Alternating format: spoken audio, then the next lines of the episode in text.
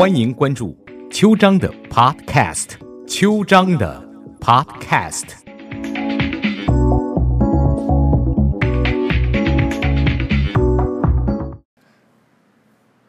早安湾区，我是邱张律师。各位，这个礼拜可好？希望你们这个礼拜都能够心想事成，事事如意。我自从孙子三岁以来，就每天疲于奔命的带他去学跆拳道、学游泳，因为看出他可能有一点点的小天分。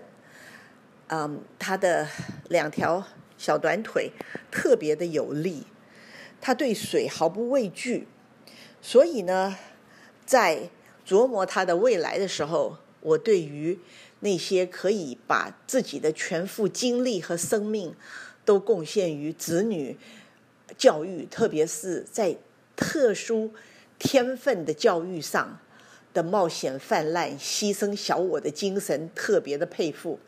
你知道，如果你的女儿会溜冰的话，而且又喜欢溜冰，而且又溜得很好的话，你可能就立刻全家得辞职，开始陪着女儿在世界各地比赛，出钱出力，最后可能在某一场比赛输了，就有教练来跟你说他没有希望，你放弃吧。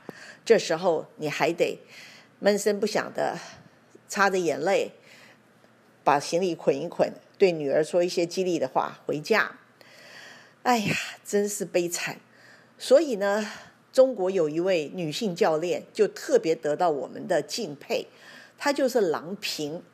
各位可能都知道，中国女排在世界上那可是不得了的，最近才打了十连胜，全体中国人都激动万分。郎平就出尽了风头，大家终于知道郎平是非常牛的。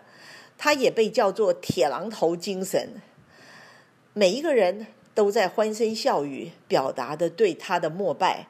可是你知道，郎平奋斗了多久才走到今天的地步呢？郎平是一九六零年十二月十号生的，所以他今年快六十了。他出生在天津一个很贫穷的家庭，又正好赶上三年的自然灾害。所以小小的他呢，一直是营养不良、体弱多病。可是没有想到，在父亲郎家华的影响下，他迷上了运动，每天都飞奔来跳要去的。原本病殃殃的他，竟然顽强的越长越高，越长越壮。小时候，他懂事的让人心疼，是个孝顺的女儿，和很多家庭一样。郎平小时候总总是穿姐姐郎红剩下的衣服，袖子和裤子都有补丁。那时候妈妈的腰不好，每天下班一回到家，郎平就从五楼跑下楼去替妈妈扛计程车上五楼。那时候他不过十二岁，再累也不吭一声。轮到他心里有事的时候，他又很克制。有一次跟妈妈去商店，走过买文具的柜台。看到了一个漂亮的卷笔刀，他心里非常想要，可是妈妈要给他买，他立马不说话了，拉着妈妈就要走。他知道家里紧张，不想让妈妈花钱。他妈妈每次都赞叹他就是这样一个好孩子，从小就体贴照顾人。我们家这个闺女能够顶几个儿子？一九七三年。北京工人体育场全体校排球班来他的学校挑选队员，那时候他才十三岁，个头已经足足一米七，一下子就被看中了。进入排球班后，当时训练的难度非常大，跟他一起被选进来的队员都叫苦不堪，心生退役，只有他一个人默默坚持，每次都训练时间外还要加倍练习。练的双臂又红又肿，被球扎破头、扎破脸、流鼻血，都是家常便饭。那时候他就有了一个绰号叫“朝阳大炮”，因为他对自己特别狠。就是他身上这股狠劲。一九八一年那场中日大战中，他以一记暴扣击败日本队，之后的一九八四年，他再次在奥运会大上光大放光彩。铁榔头郎平，很多人对他的想象都是透过长辈们后来兴高采烈的转述。那一年万人空巷，有电视的家庭里都挤满了来看比赛的人。一颗排球就这样参动了那个热情如火的八十年代的中国人的心。接着一次次中国神话被创造，以她为主力的中国女排实现了五连冠的壮举，包括一九八一年第三届世界女排杯夺得首次的世界杯比赛冠军。一九八二年，秘鲁第九届世界女排锦标赛又第一次获得世界冠军。一九八四年，美国洛杉矶奥运会首次三连冠。一九八五年，在日本得了第四届女排世界杯，是第二次夺得世界冠军。一九八六年，前捷克斯拉维亚第十届世界女排锦标赛史上第一支五连冠。五连冠的女排精神，就像一支强心针，为每一个抱负着要为祖国四代、第四个现代化建设奋斗终身的普通人打了无数次的鸡血。当时的中国人，甚至有一点近乎理想主义者，每个都深信不疑：只要像女排姑娘一样敢拼，就会赢。郎平成了当年许多人的榜样。每个人都尽战战兢兢地尽着自己本分，偶尔抬头看着墙上悬挂的郎平海报，心里默默发声：在人生的排球场上，我也要打好每一局每一分。可是，他哪里是什么铁人呐？那还不是血肉之躯啊！于是后来郎平就出走了。二十六岁，他突然宣布退役，大家都不了解。为什么他不再继续为国争光了？其实他退役真正的原因，是在这么多比赛中，他吃的比别人多的苦，受的伤多，伤病一直如影随形，而且长期的超负荷训练，他身体早就出了问题，膝盖关节老伤严重，前后做过十二次手术，平常甚至还会因此磨损。而掉出碎骨片来，比膝伤更严重的是他的腰伤，他每天都必须带个护腰。当时他只能吃止片药、才止痛药才能够维持上场不倒。甚至有一次，他差点死掉。在一九八五年世界杯棋赛的时候，他和队友们共进晚餐，吃到一半，突然出现缺氧状况，紧急送医后才知道。他已经患上了严重的脑部供氧不足，若是抢救不及，他可能就活不了。当时他的好朋友美国著名的运动员海曼，就是因为相似病症而猝死的。一九八六年退役是他艰难的选择。有时候我们只记得运动员场上的光彩，却忽略了他们背后的血泪艰辛。他当然可以解释伤情，博取大家的理解，可是他却选择了承受一切，默默离开。之后，我们只知道他先去了北师大学外语，又去美国读书。然后呢，大家都认为他去美国是要享受更好的生活，却不知道他离开祖国背后的真相。其实，他不是排球场上的王者。但是凭他过往的光芒，在国内照样可以衣食无缺，做个教练。在海外有多少俱乐部争先高薪聘请他？美国、日本出天价，让他一生富贵，他全都拒绝了。他说：“我不能再躺在冠军奖杯上吃一辈子的老本。所谓的世界冠军，只能说明我的过去。”一旦退下来，我什么都不是。我得重新学习生活，重新学习本领。我必须把自己看成一无所有。为了不躺在荣誉上，他放弃所有的功名利禄，到美国做留学生，做苦日子，每天吃面包、吃干粮。这个时候的良平、郎平，正是代表了一种超越时代的自由选择。任何时候都不要害怕。就往前走吧，你会发现世界其实无限大。在美国读书没有经济来源的他，去大球排球队做助教，还给十几个夏令营做教练。八年海外的磨练，他靠自己几乎从零开始的英语学习，取得体育专业研究生证书。时间证明他选对了。八年后，中国开始了进入出国潮、方兴未艾的年代，而他这辈子所做的抉择，永远都领先于时代一点点。因此，也总能历尽磨难，化险为夷。好吧，下一段我们再来谈谈郎平的私生活。啊，等一下，先进广告喽。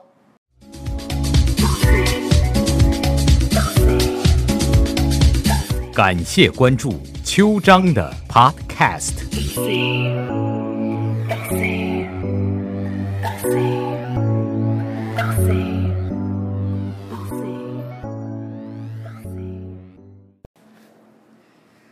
早安湾区，我是邱章律师，这是我们这个节目的第二段。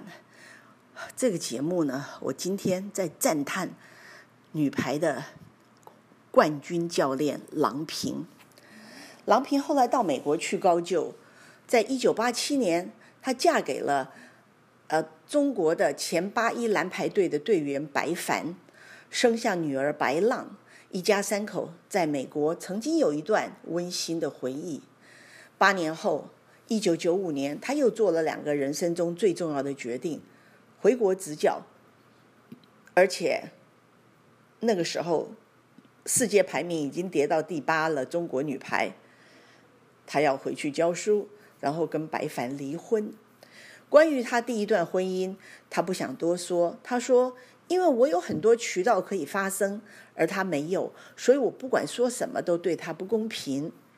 这么简简单单的一句话，就让我们对郎平肃然起敬。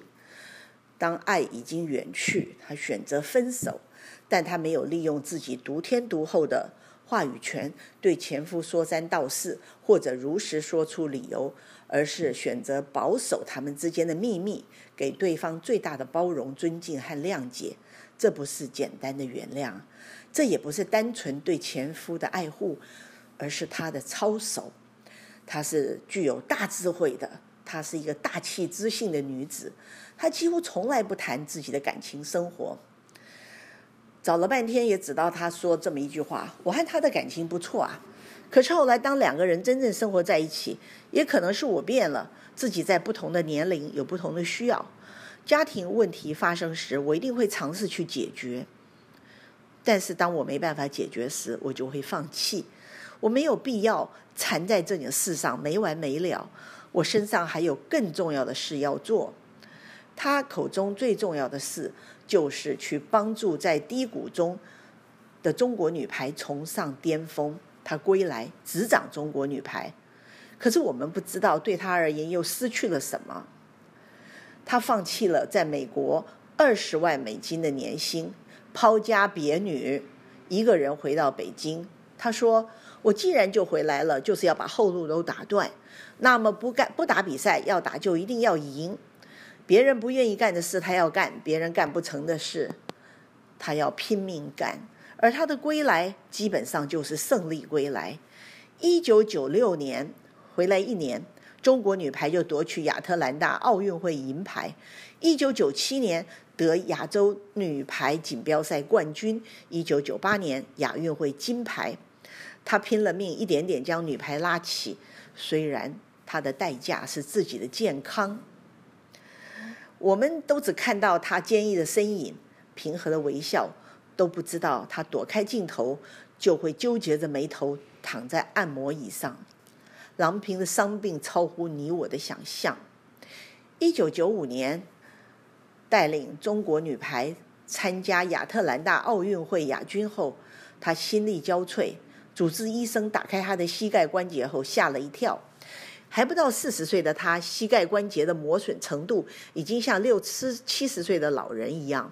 她说：“女儿向我跑来时，我不敢抱她，因为我怕抱不动。”哎。这个是女郎头哎，世界第一主攻手，他所说的无奈的感叹。他前后做了七次软骨移植手术，摘除了全部的髌骨，一跑步就骨头撞骨头，出水就是出组织液。郎平的医生曾说，五十岁的郎平，他的心脏六十岁，关节像是七八十岁的老人。就是这样，他依然第二次出任中国女排主教练，带领着中国女排王者归来。而且他还成立了郎平基金会，帮助受伤的运动员尽早康复。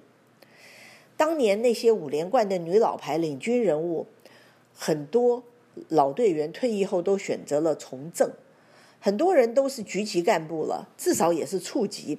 可是呢，郎平就守着这个主教练的位置。他说：“我这一生只属于球场，不属于官场。”一九九八年，女排再次走向巅峰。她本来可以累积更多的名气，她又选择了功成身退。我们只知道她又去美国执教了，很多人又开始大骂她是卖国贼。大家说郎平已经加入美国籍，她说：“我一直都是中国护照，我现在去每个国家都要签证，除了中国，我从没有想过入美国籍。你觉得我应该入吗？”郎平永远是中国的。他到了二零一二年伦敦奥运会，那个时候中国女排又止步于四强，让大家扼死扼腕叹息。女排又成了探手山芋，所以郎平再度挺身而出。他说：“十七年前我可以，十七年后依望依然没问题。这一次。”他又到了关键的人生十字路口，每一次他都选择中国。如今六年过去了，如日中天的中国女排又回来了。二零一四年世界锦标赛冠军，二零一五年世界杯冠军，二零一六年奥运会冠军，二零一七年大冠军杯冠军，二零一八年亚洲杯冠军。这就是郎平。他运用自己出国后，把人家最先进的运动理疗康复观念和技术拿来为我国中国女排所用，为中国女排建立了强大的医疗康复团队。郎平有没有找到幸福呢？这大概是大家最甘心的吧。五十九岁的他带领中国女排势如破竹，力压韩国，完胜喀麦隆。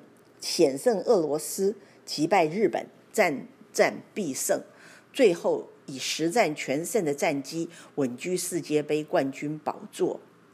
郎平可以封神了，可是他都不在意耶，他什么都没有关系。他人生却是一个优秀的女儿的妈妈。她做妈妈并不比做。排球教练轻松，因为工作，他一年中只有四个月陪在女儿身边。女儿白浪每次看到他拖着箱子离开，就会撇着小嘴：“为什么妈妈一定要去那么远的地方工作呢？在家门口的麦当劳不可以吗？”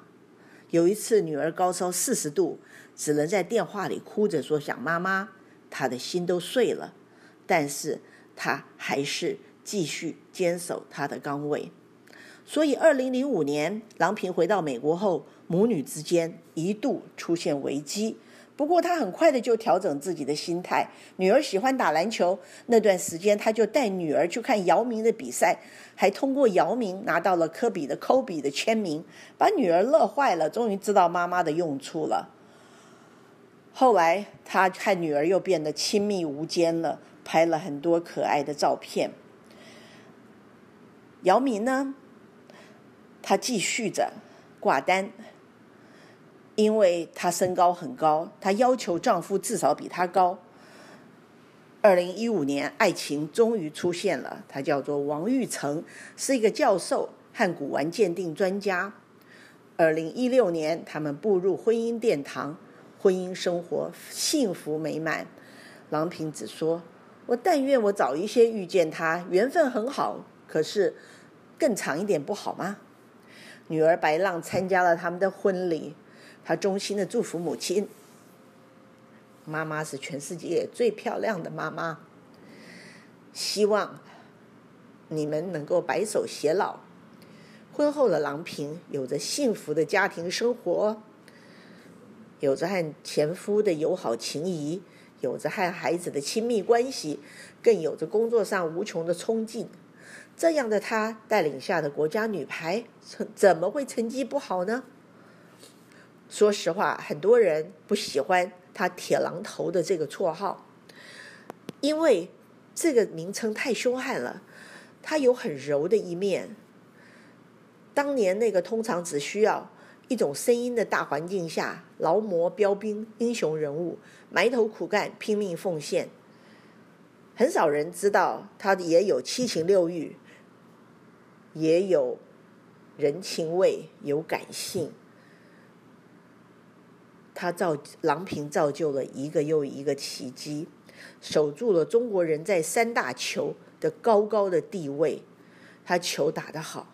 他做人也做得好，他给我们绝对不是单纯的冠军奖牌，他生活中所有这些细节，显示出他的教养、他的担当、他的勇气和情怀、他的人格魅力，这才是我们这个时代应该珍惜的最宝贵的财富。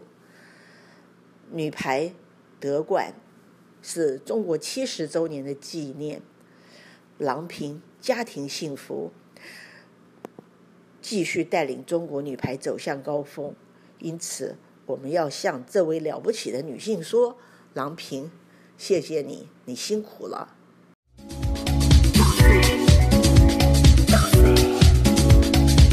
感谢关注秋章的 Podcast。